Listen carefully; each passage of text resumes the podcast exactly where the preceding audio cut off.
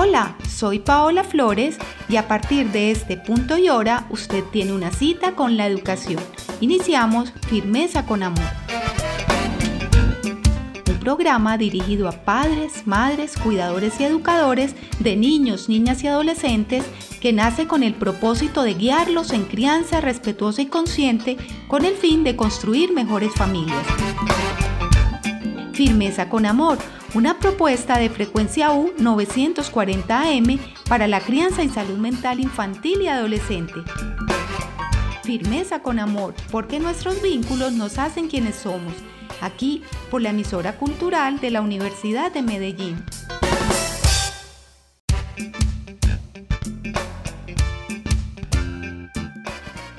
Hola a todos, bienvenidos al programa Firmeza con Amor, un programa de crianza y educación de la emisora cultural de la Universidad de Medellín, dirigido a padres, madres, educadores y cuidadores de la infancia y adolescencia. Les habla Paola Flórez, psicóloga, promotora de la salud mental infantil y adolescente.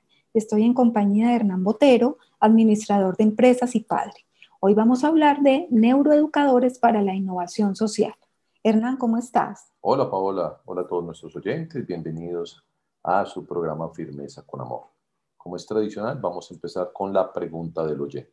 Nuestros oyentes preguntan. Te recordamos a todos que nos pueden escribir al correo firmeza con amor arroba hotmail punto com y a medida que avanzan los programas, vamos dando paso a los correos. Hoy tenemos unos invitados muy importantes, así que para darles tiempo a ellos vamos a darle trámite a un solo correo. Paola, nos escribe Janet Mejía. Nos cuenta que tiene un hijo de cinco años y que el niño evita y no le gustan las tareas que demandan concentración y esfuerzo. Nos aclara que las tareas que son sencillas y básicas, como colorear o trabajos manuales, sí las hace. ¿Qué le puede recomendar, Paola? Bueno, Janet, eh, muchas gracias por escribirnos, un tema muy importante. Eh, Janet, mira, mmm, a lo, los niños eh, para hacer estas tareas o para sentarse a, a estudiar o hacer los deberes del colegio, eh, deben estar motivados, ¿cierto? Y la motivación generalmente a esta edad es intrínseca, o sea, que lo quieran hacer, que les llame la atención. ¿Qué podemos hacer para, como para ayudarlo en esa concentración, para ayudarlo a que, a que mmm, pueda entender un poco más o concentrarse, que es lo que tú nos dices, que, que le falta un poco de concentración primero? No sé si escuchaste el programa eh, de esta semana sobre pantallas. Es muy importante gestionar el uso de las pantallas porque eh, las pantallas inhiben la secreción de dopamina natural, que es la hormona de las pasiones, de la perseverancia, de la motivación. Entonces, disminuir el uso de pantallas, ojalá que no hubieran pantallas, pero si las hay, eh, máximo dos programitas en el día, no deben haber videojuegos, eh, unos buenos hábitos de sueño, eso ayuda en la concentración también, y Mm, jueguen rompecabezas, jueguen juegos de mesa que demanden un poco que el niño esté sentado, hayan reglas, haya, haya que viene antes, que viene después. Jugar juegos de mesa ayuda mucho para ese tema de la concentración y de la dedicación. Eh, entonces puedes llevarlo, ir con él a comprar los juegos de mesa. Si tiene una tarea que es larga, divídela por partes. Por ejemplo, eh, Si es eh, decorar un conejo, entonces vamos a decorar primero las orejas del conejo y, y vamos a descansar un ratico y después decoramos el resto del conejo. Dividirlo por partes para que no se sienta frustrado, porque pues si se cansa rápido y no se concentra, eh, se podría sentir frustrado. Hacer altos cuando está haciendo la tarea, cuando lo vea frustrado, darle un abrazo, acompañar esa emoción. Ya hemos hablado también acá de gestión emocional en los niños. Entonces, acompañar esa emoción y decir, bueno, vamos a respirar, vamos a dejar un momentico así, vamos a respirar para que te sientas mejor. Cuando lo acompañas, pues él va a sentir que está contigo, que, que lo importante no es terminar rápido, sino que lo termine con calma, con paciencia, y esas serían las recomendaciones que te puedo dar. Janet, muchas gracias por escribirnos y a todos nuestros oyentes les recordamos el correo firmeza con amor arroba hotmail punto com. Paola, dale la bienvenida a nuestros invitados del día de hoy. Claro que sí, Hernán. Y ahora nuestro invitado del día en Firmeza con Amor. Nos acompaña para hablar de este tema un selecto grupo de profesionales expertos en neuroeducación. Juan Calle, C E O de Escuela Libre, músico, magíster en neurodesarrollo. Marta Russi, médico, magíster en neuropsicología, magíster en neurodesarrollo. Sandra Gómez, magíster en direccionamiento estratégico e información, en información. Claudia Chaustre, C E O de Play by Context, médico, filosofía, Reggio Emilia. Bienvenidos a todos, qué rico que estén acá en Firmeza con Amor. Muchas gracias. Muchas gracias. Gracias, Paola. Gracias por la invitación. Qué rico que estén acá. Sé que el tiempo es muy corto, vamos a tratar de aprovecharlo al máximo con este tema tan interesante. Bueno, Juan, cuéntanos, ¿por qué ser un neuroeducador para la innovación social? Bueno, eh, habiendo agradecido de antemano la invitación que nos haces, creo que definitivamente es muy importante entender que un neuroeducador es una persona que está llamada a crear un nuevo sistema educativo. Los sistemas educativos no empiezan en los ministerios. Los sistemas educativos definitivamente empiezan en la mente de las personas que están convencidas que necesitamos un cambio. Entonces, en líneas generales, todo el mundo habla de los ministerios, se queja de los programas, se queja del sistema, pero en realidad la transformación viene desde dentro. Hay que generar un nuevo sistema de innovación social. ¿Para qué?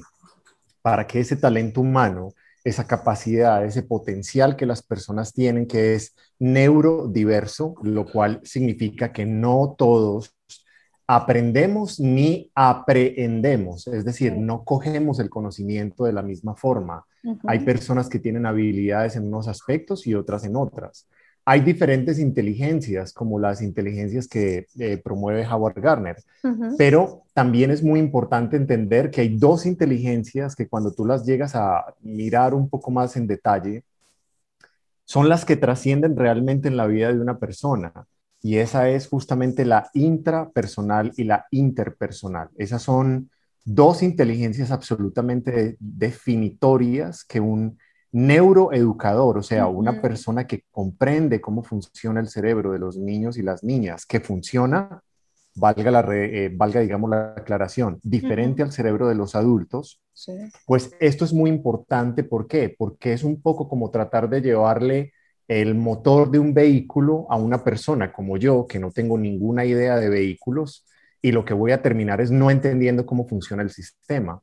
En este sentido, un neuroeducador definitivamente, o un maestro de la hora y del futuro, debe entender cómo funciona ese cerebro de esos niños, en qué frecuencias es que ese cerebro realmente funciona, y sobre todo en qué edades, para qué.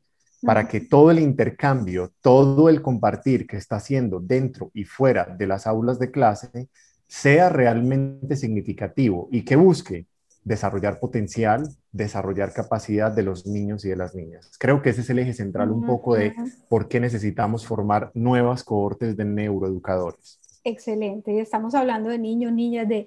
de donde haya un aprendiz debe haber un neuroeducador, ¿cierto? Totalmente. Eh, y para poder, pues también lo que tú decías, respetar esa neurodiversi- neurodiversidad.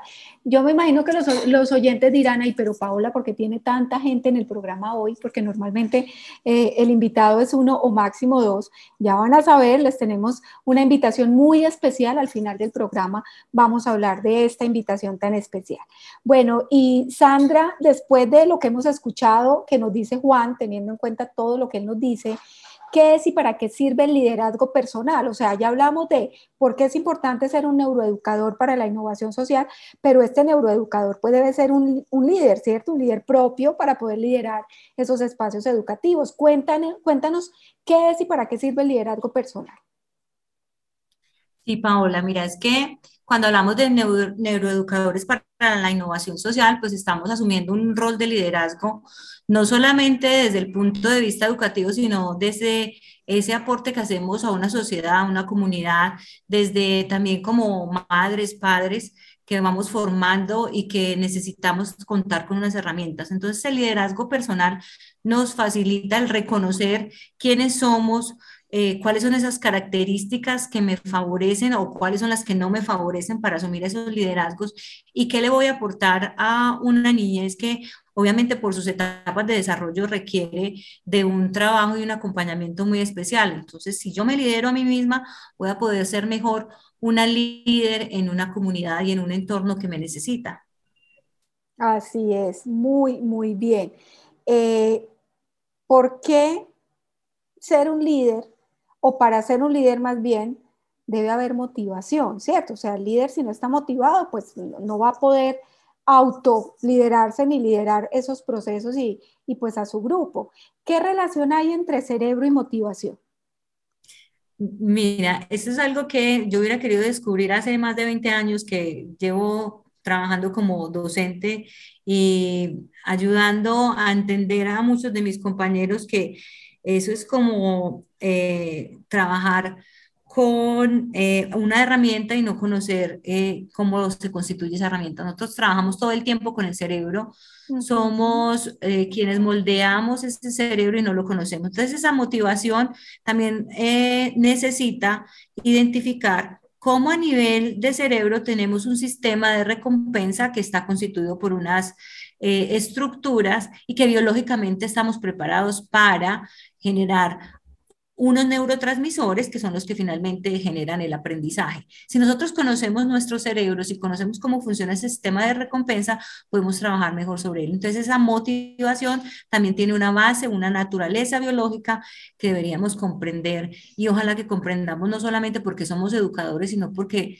somos seres humanos y porque en ese acompañamiento de nuestros hijos, de nuestros sobrinos, de todos los niños que tenemos en nuestro entorno, pues uh-huh. eh, el conocerlo nos va a dar mucha más facilidad y nos puede trazar casi que una ruta para poder estimular ese niño para el aprendizaje. Claro que sí. Qué importante eso que dices. Definitivamente eh, estimular el aprendizaje viene de esa chispa, ¿no? Esa chispa interna que si pues el docente y el educador no la tiene, pues obviamente no va a haber esa estimulación. Bueno, Marta, cuéntanos. Estamos hablando de líderes, estamos hablando de liderazgo, eh, ¿cómo así? Pero estamos hablando de neurodiversidad y de educación. Claro, es que los docentes deben ser líderes y también deben ser líderes de su propio proceso. Eh, ¿Cómo ser un líder emprendedor en la primera infancia? Bueno, mira, Paola, yo siempre he pensado que emprender es mostrar el, el mejor lado que tenemos para poder hacer cambios, y cambios que tengan impacto, sobre todo cuando van dirigidos a primera infancia. Uh-huh. Si yo soy un educador, necesariamente necesito prepararme, necesito establecer un rumbo, necesito tener determinación y compromiso con eso que yo estoy haciendo, porque es la medida de buscar los resultados. Sí. Entonces, para yo poder emprender, necesito capacitarme y necesito crecer. Crecer primero en ese liderazgo que nos propone Sandra, pero también necesito tener un proyecto. Cada día que yo me levanto estoy emprendiendo algo. Y en las mañanas lo primero que uno se tiene que preocupar, se preguntar es, ¿qué es lo mejor que puedo hacer el día de hoy que esté acorde con ese emprendimiento que yo tengo? Y mm. todos los días emprendemos.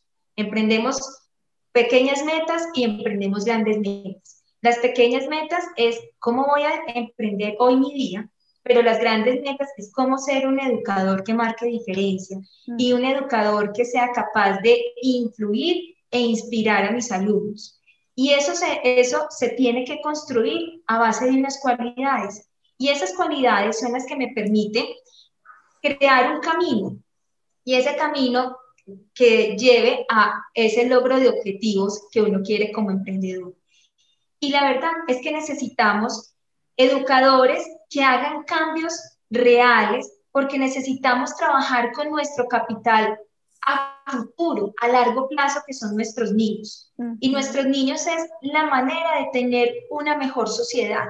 Y en la medida que yo sé que necesito emprender, tener unas cualidades, hacer unos cambios, tener un proyecto que va directamente relacionado con la infancia, eso inmediatamente se ve reflejado en un mejor capital humano a largo plazo y en una disminución de las desigualdades de nuestra sociedad. ¿Qué queremos? Que estos líderes, emprendedores, estos neuroeducadores que quieren hacer cambios, que están convencidos que necesitan ellos transformarse para generar precisamente esa influencia en nuestros niños, sean capaces de generar tanta inspiración que nuestros niños se contagien y trabajen a, eh, a través de esa motivación el aprendizaje, ¿sí? Por sí. A, y también tenemos que aprender a trabajar en grupo. ¿Por qué? Muy bien decía un proverbio africano, trabaja solo y llegarás rápido, pero trabaja en grupo y llegarás lejos. Y esto es un trabajo que se hace siempre de la mano con otros. Cuando yo, yo sumo con otros, me potencio, sí, y potencio también a los demás. Entonces, es muy importante saber que todos los días estamos emprendiendo cuando estamos siendo un papá que está comprometido con su hijo, cuando se capacita para hacer una disciplina positiva como la que tú también eh, tratas de influir en, en el resto de las personas, cuando yo como profesor me levanto todas las ganas de comerse el mundo, de querer aprender más, cuando también como esposa o como, o, o como persona, como médica, como neuropsicóloga, vengo al consultorio y digo, ¿qué puedo hacer distinto hoy? Y lo mejor que puedo también es preguntarme en las noches qué fue lo mejor que hice, porque eso es gratificar el alma y cerrar esos emprendimientos cortos que también van los pasos a pasos que van llevando a emprendimientos más grandes. Lindo lo que nos dices. Hay otro proverbio que me encanta que dice, que también es africano, que dice que para criar un niño se necesita una tribu entera. Entonces, ahí viene todo el tema también de comunidad, ¿no? Y de, y de que solos no podemos.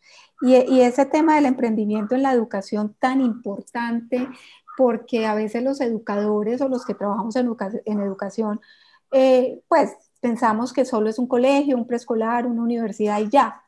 Pero hay toda una cantidad, de, de un mundo de formas de emprender, de formas de motivarse. Eh, Marta nos hablaba, eh, perdón Sandra, de la motivación, del cerebro y motivación, eh, eh, y tan, hay tantas posibilidades de hacerlo bien y mejor, y cada vez eh, hacerlo de una manera mucho más consciente. Entonces lo que nos dices, Marta, es supremamente importante. Tú hablas de un concepto que es el concepto Ikigai, que sabemos identificar lo que, o sea, que tiene que ver con, sabemos identificar lo que hacemos bien y nos apasiona, lo aplicamos en el diario vivir. Cuéntanos un poco de ese concepto Ikigai. El concepto Ikigai, Ikigai viene del Japón. Uh-huh. Te dicen que las personas japonesas viven muchos años porque realmente son felices al encontrar a lo, eh, que a lo que se dedican es lo que realmente los gratifica. Entonces, uh-huh, este concepto parte de cuatro fundamentos que son, primero, tú lo que tienes que hacer es identificar para qué eres bueno. Entonces, si yo soy un docente y un docente neuroeducador, soy bueno para trabajar con los niños, soy bueno para enseñar, soy bueno para transmitir, soy bueno para inspirar, ¿cierto? Y si eso es lo que amas hacer, lo que te genera pasión, lo que te mueve desde adentro, entonces finalmente se potencia, se combina, tiene un impacto, pero aparte de eso es lo que necesitamos en nuestra sociedad. Necesitamos neuroeducadores que tengan una pasión por enseñar, que lo hagan bien, porque es lo que el mundo necesita. Entonces, cuando yo tengo esos tres ejes, yo sé identificar para lo que soy bueno, lo hago con amor, lo hago con pasión, y es lo que el mundo necesita, y por eso yo recibo algún reconocimiento, llámese un reconocimiento verbal, un reconocimiento monetario. Estoy encontrando mi Ikigai. Mm. Mi Ikigai es ese, el concepto de encontrar la razón de vivir para saber lo que me gusta hacer. Es realizar esas actividades con toda la atención posible para generar mejor productividad. Mm. Finalmente, es encontrar el propósito. El sí. propósito que yo tengo para llevar a cabo un proyecto de vida, un proyecto educativo, un proyecto en otras áreas, que es lo que finalmente me ayuda a crecer como persona, a servir al otro, porque finalmente no es solo para mí, sino que esto tiene un reflejo hacia los demás. En la medida que yo soy capaz de encontrar ese proyecto, ese proyecto es para ponerlo al servicio de los demás. Y eso genera una gratificación, y como decía Marta, eh, la prof, eh, Sandra, un gran nivel de recompensa, ¿sí? Mm. Una motivación extra porque la verdad es que el sistema de recompensa responde con más eh, fuerza cuando hay algo que lo esté eh, potenciando, estimulando, y cuando yo encuentro precisamente todos estos aspectos, esta mezcla de cosas, estoy encontrando mi Ikigai. Mm-hmm. Qué lindo, qué lindo, cómo, cómo todo se va uniendo, cómo todo va cobrando sentido. O sea, estamos hablando de maestros, estamos hablando de neuroeducadores para la innovación social y estamos hablando, miren qué importante, motivación, eh, cerebro y motivación, estamos hablando de liderazgo, estamos hablando eh, también de emprendimiento eh, y a veces uno cree que eso no tiene nada que ver con educación. Y, y bueno, y ya vamos, o sea, vamos de lo particular a lo general y ahí, Claudia, te pregunto, ¿cómo es que la educación infantil puede generar comunidad? Pues mira, Paola, partiendo del hecho de que el niño es un ciudadano con derechos, con deberes, uh-huh. es importante que el adulto, que somos nosotros los educadores que estamos con el niño, sepamos eso, estemos completamente conscientes y seguros de que el niño es un ser pensante, un niño que merece eh, tener el derecho de ejercer sus derechos, valga la redundancia, okay. y esto comienza desde la primera infancia. Entonces, este adulto que quiere ser parte de esa transformación y de esa influencia positiva eh, hacia el niño, maneja un contexto escolar. Nos vamos al preescolar, estamos hablando de niños de, de cero a cinco años y de ahí para adelante todo el ser humano, pero hablando uh-huh. de la educación infantil en particular, cuando el adulto sabe que el niño es un ser pensante, que crea sus propias teorías, que conecta, que como decía una de ustedes anteriormente, está haciendo estas conexiones neuronales todo el tiempo, está haciendo, dándole sentido a todo lo que vive a su alrededor. Si el adulto entiende eso, y no solamente lo entiende, sino que lo respeta y lo valora, entonces le da al niño este protagonismo, lo resalta y hace que el niño sepa que él es uno en una comunidad y que tiene que saber estar consigo mismo, pero también estar con el otro. Y ahí es uh-huh. donde empezamos a crear una conciencia de comunidad. Y esto desde el día uno, desde que el niño nace y sale del vientre de la mamá, está, está viviendo cosas nuevas, gente nueva, espacios nuevos, sonidos nuevos, uh-huh. sensaciones nuevas. Y cada uno de estos momentos que él vive es una conexión neuronal nueva que le da información, que le da una memoria, que le da un recuerdo, lo que ha vivido, y mientras va creciendo, a medida que va creciendo, él va poniendo, va juntando esas conexiones y esos recuerdos y esas experiencias que ha vivido. Y ahí es donde el adulto tiene que saber que desde el día uno que el niño entra al preescolar, a la escuela, el adulto tiene que fomentar un sentido de democracia, de comunidad, de grupo, reconociendo que el protagonista no es el adulto,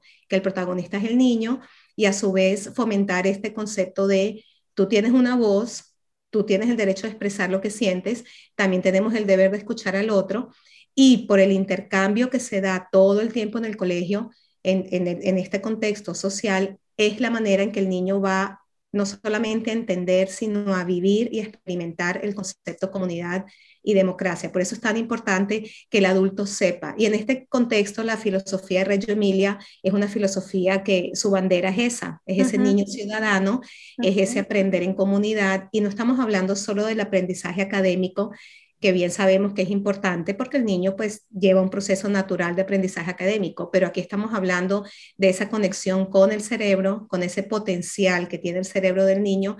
Y yo siempre digo, cuando hablo con, en diferentes contextos sobre este tema, siempre digo, si nosotros sabemos, si ya está probado y súper comprobado a nivel científico, que el cerebro del niño hace conexiones cada segundo Ajá. de su vida en los primeros cuatro o cinco años de edad, si ya sabemos eso, vamos a darle la mayor calidad posible para que esas conexiones sean de tal calidad que el niño no solamente está aprendiendo hechos e información concreta, sino que también está creando su propio entender de la vida y sus propias teorías para entonces discutirlas con el otro. Porque si le damos poquito, él va a crear poquito, claro. pero si le damos mucho, él va a crear mucho. Entonces está un concepto de comunidad y democracia que comienza desde el minuto en que el niño nace y llega a, a esta vida. Claro que sí. Bueno, hoy estamos hablando de neuroeducadores para la innovación social y nos acompaña en este programa Juan Calle, C E O de Escuela Libre, músico, magíster en neurodesarrollo; Marta Russi, médico, magíster en neuropsicología y magíster en neurodesarrollo; Sandra Gómez, magíster en direccionamiento estratégico en información; y Claudia Chaustre, C E O de Play, Play by Context, médico, filosofía, Reggio Emilia. Bueno, Claudia, y teniendo en cuenta eso que tú nos dices, entonces, ¿cuál sería el rol de los educadores en la creación de una cultura de educación basada en la democracia? El rol es realmente soltar el protagonismo, soltar el poder, saber que como adultos tenemos la responsabilidad de crear un contexto de calidad, sin duda, porque el niño no, no es el responsable de la calidad que se le ofrece. Esa es una responsabilidad del, del adulto. Entonces, nuestro rol, primero que todo, es creer en ese potencial, estudiar el cerebro del ser humano, particularmente sus primeros años de vida, saber con certeza que el niño está listo para cualquier tipo de complejidad, y luego posicionarse como un investigador, como un educador que, aunque tiene la información y el conocimiento que posee por las experiencias vividas, es importante que se posicione como, déjame entender el niño cómo piensa, sí. déjame entender qué piensa, cómo aprende, y sobre todo cómo, dentro de un contexto social, comunica su pensamiento, recibe el pensamiento del otro, y se generan contextos de negociación, de discusión, acuerdos, desacuerdos, empates, donde el niño desde el día uno de vida está expuesto a, una, a un contexto de comunidad y entiende que tiene que compartir con el otro, que no soy yo sola. Al final, la democracia es saber estar conmigo mismo y saber estar con los demás. Entonces, el rol del adulto es muy importante. Eh, como te decía, lo más importante es soltar el poder, soltar claro. el control, uh-huh. sabiendo que está, como decimos, de tú a tú con el uh-huh. niño, sin descuidar la responsabilidad del salón de clases, porque eso sí le pertenece a él. Y como un segundo paso, entre muchos otros, sería realmente estudiar cada niño, entender cada niño del grupo. Como todas las sociedades y todas las comunidades del mundo, cada uno de nosotros somos diferentes. Y otro de los roles importantes del adulto en ese grupo es conocer cada niño, para entonces poder manejar esas situaciones donde los talentos de cada uno se aprecian, se reciben, se comparten, y a su vez el que no tiene ese talento lo aprende del otro. Uh-huh. Y empiezan los niños, y yo lo veo todos los días, Paola, lo veo todo uh-huh. el tiempo en la clase, estos niños que, que de pronto se sienten un poco inseguros con ciertos, con ciertos temas, digamos, uh-huh. o ciertos conceptos, y cuando otro compañero de la clase habla de ese tema, lo dice, como ellos hablan de una manera tan natural y sin ningún tipo de sesgo, eh, de egos ni de comparación, uh-huh. el niño aprende del otro. Y la democracia es muy, muy, muy visible en un salón de clases, siempre y cuando el adulto crea en eso, lo fomente, y, provo- y, y produzca o, pro- o provoque contextos que apoyan esa democracia. Qué lindo. Mira que Alfred Adler era un enamorado de la palabra comunidad. Eh, Alfred Adler es el padre de la psicología individual, de donde se desprende la disciplina positiva, y es, la disciplina positiva se basa en la cooperación.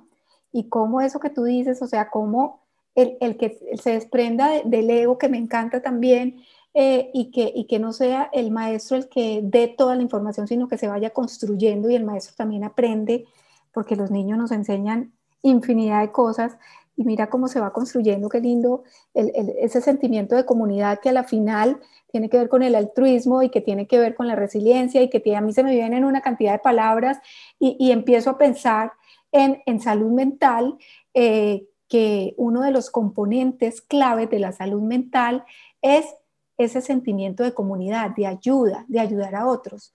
Entonces, qué lindo eh, eh, lo que nos enseñas En, en, en este corto espacio, y que más adelante eh, nos vas a enseñar más, y ya decimos en dónde, eh, y poder entender por qué es tan importante este sentimiento de comunidad y él. Y él.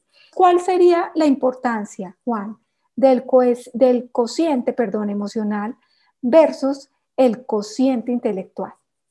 Por suerte, por suerte, Paola, estamos aquí rodeados de gente no solamente con conocimientos académicos, sino también con gran sabiduría y gran trayectoria de vida. Uh-huh. Y mi pregunta sería, ¿qué sería de nosotros solamente con las, los conocimientos académicos si nosotros no tuviéramos esa capacidad que nos permite a nosotros trascender entender a veces que los problemas no son problemas, soltar, confiar. Entonces, lo que nosotros tenemos que entender es que lo que la cultura ha llamado habilidades duras, uh-huh, no son habilidades duras. Las habilidades blandas son realmente las habilidades duras. Nosotros necesitamos comprender que el cociente emocional, esa inteligencia intrapersonal, saberme ver, saberme reconocer. Un gran problema, Paola, se puede terminar, ¿sabes cómo? Levantando el pie del acelerador a tiempo. Uh-huh. Lo cual quiere decir que yo no tengo que ser el primero. Yo no tengo por qué ser el que doy la última palabra en mi casa. Yo no tengo por qué ser el que callo a los niños, ya sea con la típica canción que todos sabemos que la lechuza, la lechuza hace shh, uh-huh, o diciéndoles que se callen. Uh-huh. Creo que es muy importante que nosotros comprendamos que, hablando en términos de neurociencias, y estoy rodeado aquí de personas que lo saben, las funciones ejecutivas del cerebro se ven absolutamente afectadas cuando el sistema emocional está en desequilibrio. Uh-huh. Aquí yo le doy paso a mis compañeras para que también, por favor, opinen de esto, uh-huh, porque este es un tema clave. Claro que sí, a la gente le parece muy importante todo lo que tiene que ver con el cociente intelectual, como si eso, como le, le hicimos un altar al conocimiento, sí, uh-huh, y descuidamos al ser. Sí. Y aquí yo tengo colegas y compañeras que quiero, por favor, que les demos la palabra, uh-huh, para que, claro, de alguna manera compartan su punto de vista frente a cómo la función ejecutiva se ve afectada cuando el sistema emocional está desbalanceado. Así es, importantísimo. ¿Quién nos quiere ayudar con, con este tema? ¿Quién, quién quiere continuar con este tema tan interesante eh, que tiene que ver con la emoción y el cerebro? Pues, Paola, yo, te, yo, te, yo comparto. Ajá, dale, las dos, las dos es... nos encantaría escucharlas. Primero es el, eh, lo que dice Juan, es cierto, uh-huh, nosotros tenemos un lóbulo frontal, que es un lóbulo frontal que en la medida va creciendo y va desarrollando las famosas funciones ejecutivas. Sí. Arranca ese desarrollo, pues obviamente desde el nacimiento, pero a partir de los tres años llega como de ese sitio de maduración. Nosotros tenemos, nacemos con un cerebro de tres mil quinientos gramos y el primer año ya va en, eh, pesa mil. Y a los dos años ya tiene mil trescientos gramos casi el peso que va a tener el resto de la vida. ¿Qué, uh-huh, quiere decir eso? Que no, nosotros no nacemos con todo, pues no nacemos y multiplicamos neuronas, nacemos con el cerebro ya listo. Lo que hacemos es crecer en conexiones y crecer en, en esas relaciones, en esa formación de redes neuronales, que ahí es donde es tan importante generar, un, eh, generar experiencias positivas en los niños, para que ellos aprendan precisamente esas experiencias positivas. En cuanto a las funciones ejecutivas, estas se dividen en las funciones ejecutivas que llamamos frías y las funciones ejecutivas calientes.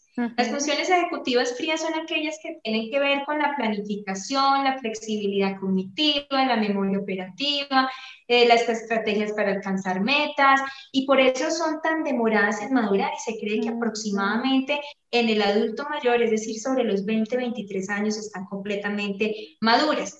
Pero también tenemos otras que son supremamente importantes, y en las cuales un gran autor que se llama el doctor Damasio, el, okay, el, el factor somatizador, nos hablaba de que había unas funciones ejecutivas calientes, mm, que vienen relacionadas con la emoción, ¿cierto? Que es esa capacidad precisamente de automotivarme, de controlar mis impulsos, de gestionar mis emociones, de tomar decisiones, pero no solamente basadas en la racionalidad, sino en otros aspectos.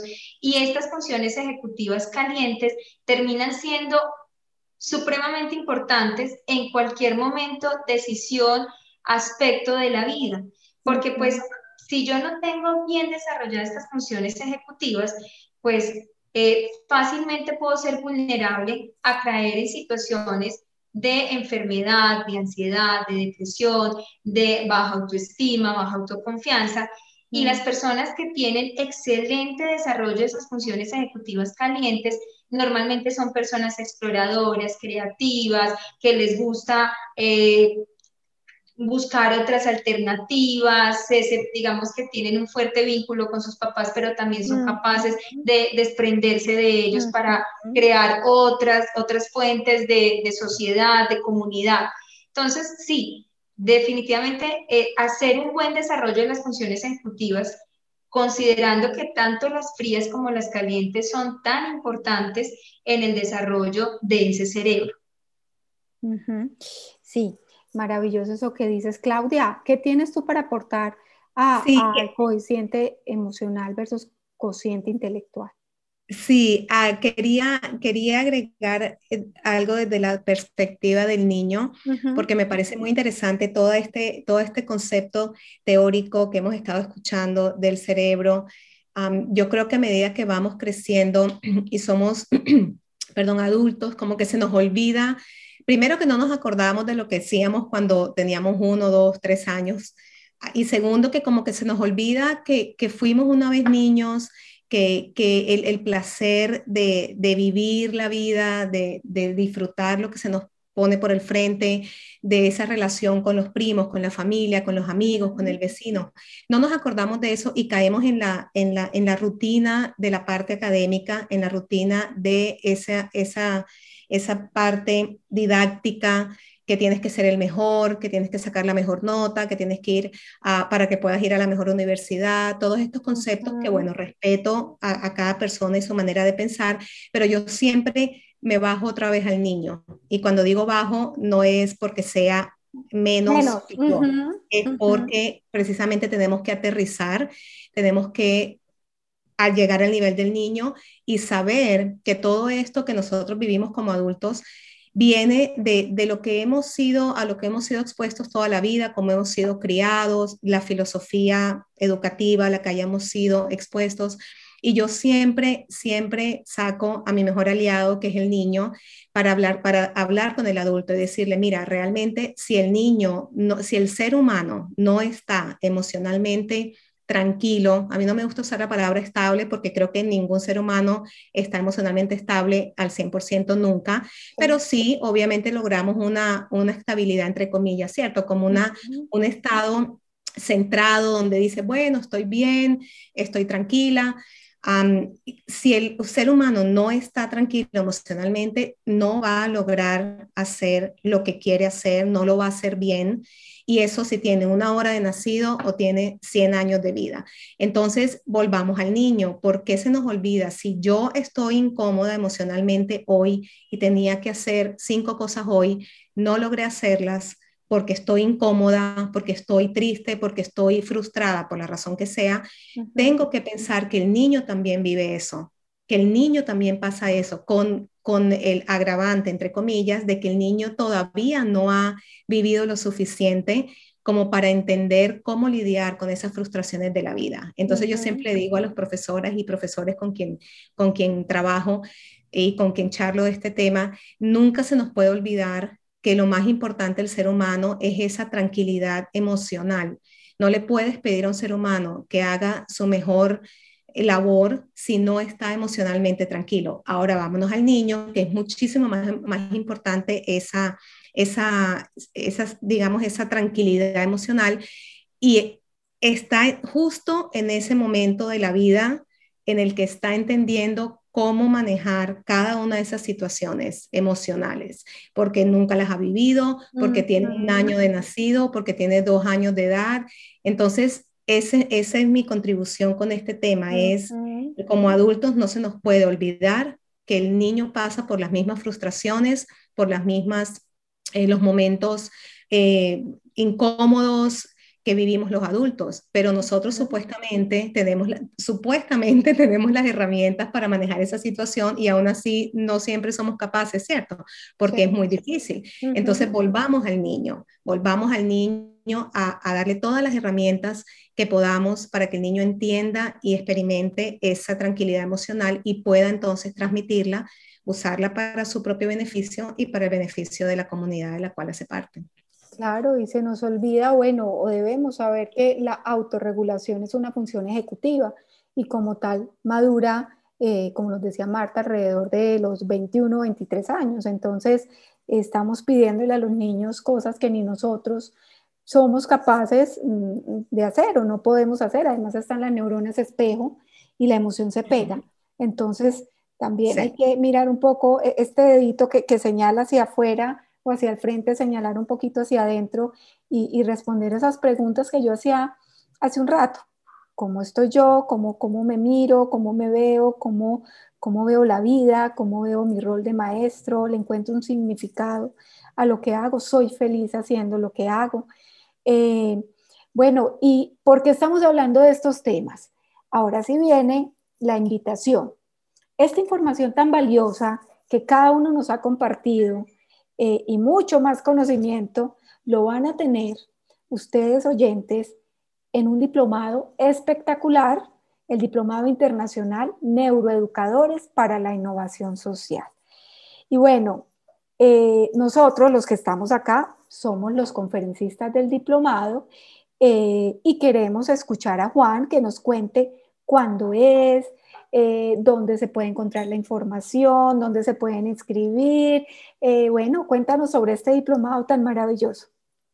Vale, gracias. Eh, la información la quiero también compartir un poco, o que Claudia y yo la compartamos, porque esta alianza internacional eh, la logramos entre Claudia y yo, Claudia como C E O de Play by Context y yo como C E O de Escuela Libre. Un día tuvimos la, la, la necesidad de hablar y el deseo de hablar de todas estas cosas que debíamos plantear para Eh, invitar y provocar hacia la transformación. Entonces yo voy a dar una parte de la información y Claudia va a dar otra. Okay. El Diplomado Neuroeducadores para la Innovación Social tiene el arranque el día dieciocho de agosto de este año en curso y termina el veintitrés de septiembre también de este año en curso. Quiero mencionar que eh, yo voy a estar abriendo el diplomado en dos días, que son agosto dieciocho y diecinueve, luego sigue Paola Flórez con su tema. Eh, voy inclusive a mencionar los temas para que, sí, rápidamente, para que uh-huh. la gente le quede claro.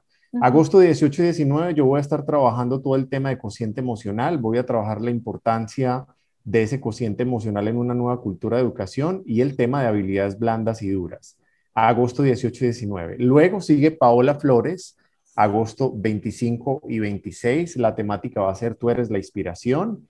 Eh, los dos centros van a ser la mirada en el espejo, que es súper interesante entender ese tema. Y lo segundo, cambiar murciélagos por mariposas. Uh-huh. Luego viene la doctora Marta Russi en septiembre ocho y nueve con un tema genial, que aquí ya nos lo compartió, que es neuropsicología del emprendimiento, con dos temáticas básicas, neuropsicología del emprendedor y habilidades del emprendedor. Luego sigue en septiembre quince y dieciséis eh, Sandra Gómez con todo el tema de mi vocación, mi motivación, con dos temas básicos que son la estrella personal y la magia de tu evolución, y el segundo tema es vitalidad, energía y plenitud. Y por último cierra Claudia Chaustre, septiembre veintidós y veintitrés, su temática es el derecho a una educación infantil de calidad, con dos temas: la filosofía pedagógica Reggio Emilia como estrategia democrática y cuál es nuestro rol en la construcción de una comunidad desde la primera infancia. O sea que básicamente tenemos cuarenta días de formación, la metodología es reflexiva, esto significa que vamos a estar, como lo hicimos ahora, con los participantes, que lo quiero mencionar y valga la redundancia, sí van a poder participar porque nuestra metodología no está basada en exámenes para que pasen el curso y cada quien tenga su certificado y chao, hasta luego, nos despidamos, sino que realmente haya una transformación importante de conciencia para lograr esos neuroeducadores que tanto estamos soñando. Uh-huh. Eh, básicamente la metodología van a ser veinte horas de encuentros sincrónicos vía virtual por Zoom con cada uno de los conferencistas en las fechas que ya entregué. Ajá. Y eh, las otras cuarenta horas van a ser reflexivas. Eso quiere decir que en las mañanas, que estamos siendo muy innovadores en este tema, que es un momento donde hay unas frecuencias del cerebro que se llaman sobre todo teta, que es una frecuencia muy especial que se escribe con H, en inglés se dice theta, eh, son frecuencias para programar cambios importantes en el cerebro, y en las horas de la mañana es muy clave. Eso fue lo que pensamos Eh, en una estrategia innovadora. ¿Para qué? Para que todas las mañanas, a partir del dieciocho de agosto hasta el veintiséis de septiembre, o sea, durante cuarenta días, cada participante va a estar eh, recibiendo en el chat del grupo un video de aproximadamente un minuto con cada uno de los conferencistas motivándolo, preguntándole, cuestionando, eh, provocándolo a que piense durante todo el día, casi que en un modelo meditativo, pero no en un modelo meditativo estático, uh-huh. sino que eso le permita reflexionar durante todo el día. Creo que eso ha sido algo que ha sido muy bien recibido por la comunidad. La hora va a ser siete p m hora Colombia en las fechas indicadas, pero ocho p m en Estados Unidos, eh, porque este diplomado también se está promoviendo en Norteamérica para un total de sesenta horas. Uh-huh. Quiero hablar un poquito de la inversión en Colombia.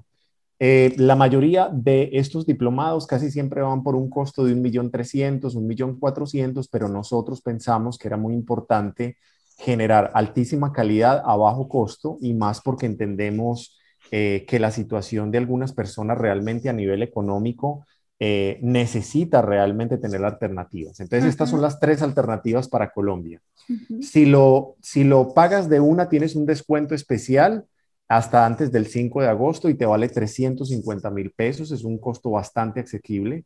Pero si no lo puedes pagar en una sola cuota, te damos dos cuotas de doscientos mil pesos. Una Un primer, una primera cuota en agosto primero y la segunda cuota en septiembre primero uh-huh. o primero. Y si quieres tomar también la modalidad de tres cuotas, pagarías tres cuotas de ciento cincuenta mil pesos, una el primero de agosto, otra el veintiocho de agosto y otra septiembre quince. Uh-huh. Esta información, eh, la, el, el, el diplomado, perdón, va a tener certificado tanto de Escuela Libre como de Play by Context con las sesenta horas Eh, certificadas. Sí. eh, Escuela Libre es una escuela que tiene más de veinte años de funcionamiento, y en Colombia ustedes pueden conseguir la información en los siguientes, digamos, sitios. Estamos en Instagram como arroba jfcalle5, lo repito, en Instagram arroba jfcalle5, en Facebook estamos como Juan Calle, eh, estamos también por Gmail, si quieren escribir al correo de Gmail, es escuela libre ocho, le ponen el numerito ocho, arroba gmail punto com, pero preferiría que eh, recordaran este número para que escriban por WhatsApp, que es mucho más fácil, en Colombia tres uno cero, ocho nueve cinco, seis seis seis ocho, lo repito, tres uno cero, ocho nueve cinco, seis seis seis ocho. Si escriben a este número, estaremos enviando de manera inmediata la información, el brochure, los links, para que ustedes empiecen a hacer el procedimiento. Y también es importante contar que ya en la página de Escuela Libre tenemos montado, eh, digamos, también una, eh, una conferencia, un encuentro que hicimos introductorio uh-huh. eh, para las personas que quieran también entender un poco más de qué se trata. Eh, y también en el canal de YouTube de Play okay. by Context, que ahorita Claudia lo va a explicar. Bueno, Claudia, cuéntanos, eh, ya para ir cerrando, tenemos un minuto, el tiempo en radio es corto, cuéntanos eh, dónde podemos ver es, esa primera charla. Sí, solo me queda, solo me resta eh, invitarlos a que se unan a nosotros, a, a, que, a que se inspiren y se motiven a, a ser parte de esta iniciativa en pro de la educación de calidad para la primera infancia. Y a mí me pueden encontrar la información en mi cuenta arroba Play by Context en Instagram, y en YouTube también Play by Context. Ahí pueden ver el video del cual hablaba eh, Juan. Y bueno, muchísimas gracias, Paola, por la invitación. Te lo agradecemos inmensamente. Eh, sabemos que tu audiencia ojalá encuentre esto, esta información importante, interesante. Y a todos los que conozcan, que pertenezcan al gremio de la educación preescolar, uh-huh. hablen con ellos, cuéntenle de esto y ojalá nos veamos pronto en el diplomado. Claro que sí, Marta. Cuéntanos tus redes, cuáles son, también para poder ubicarte, para poder... Sé que tienes información del diplomado también. En mis redes sociales eh, me encuentran en Instagram, Marta Russi Neuropsicología, y en Facebook como M R Neuropsicología. También tengo página web, eh, doble u doble u doble u punto m r neuropsicología punto com, y estoy permanentemente pues compartiendo todo el diplomado y las noticias nuevas que salgan con respecto a él. Gracias. Muy bien, muchas gracias a ti. Eh, bueno, y ustedes conocen mis redes, Firmeza con Amor. También pueden encontrar la información del diplomado eh, allí. Bueno, muchísimas gracias por aceptar esta invitación, por estar acá, por hablarnos de un tema tan importante, y, y espero que volvamos a, a conversar acá en Firmeza con Amor. Mil gracias, Paola, por la invitación y que estén todos muy bien. Muchas gracias. Gracias. Gracias. Ahora vamos con nuestra sección de eventos. En Firmeza con Amor, un espacio para eventos y charlas. Paola, América por la Infancia invita al diplomado muy interesante, Parentalidad, Apego y Desarrollo de la Infancia. Va desde este año y termina en el dos mil veintidós. Arranca exactamente el dieciocho de agosto y va hasta el tres de mayo. Pueden encontrar toda la información, Paola, en las redes sociales y en el Instagram América por la Infancia. ¿Qué nos puedes contar de este diplomado? Bueno, eh, es la Fundación América por la Infancia. Pueden encontrarlo en las redes de América por la Infancia o Fundación América por la Infancia. Es un diplomado maravilloso. Yo lo hice, eh, de un contenido altísimo, de una calidad demasiado importante, eh, profesores maravillosos, todo basado en evidencia. Entonces, muy recomendado, muy, muy recomendado este diplomado de la Fundación América por la Infancia en Parentalidad, Apego y Desarrollo de la Infancia. Firmeza y Afecto invita a un curso virtual de disciplina positiva, Construyendo Relaciones Más Humanas con la Niñez. Dura un mes, inicia el diez de agosto. Pueden encontrar más información y el enlace para inscribirse en Firmeza y Afecto, todo pegado en Instagram. Paola, puedes despedir el programa. Claro que sí, a todos nuestros oyentes, mil gracias por seguirnos y les recordamos que realizo asesorías personalizadas, talleres y conferencias. Para esto nos pueden escribir a firmezaconamor arroba hotmail punto com. Les hablamos Paola Flórez, psicóloga, promotora de la salud mental infantil y adolescente, y Hernán Botero, administrador de empresas y padre.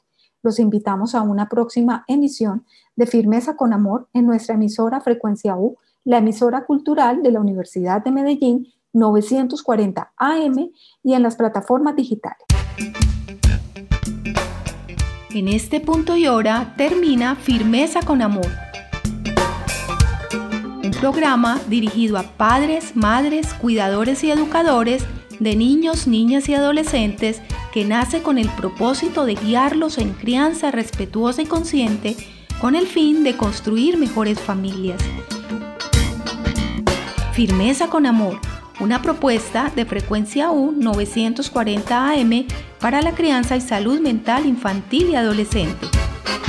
Firmeza con Amor, porque nuestros vínculos nos hacen quienes somos.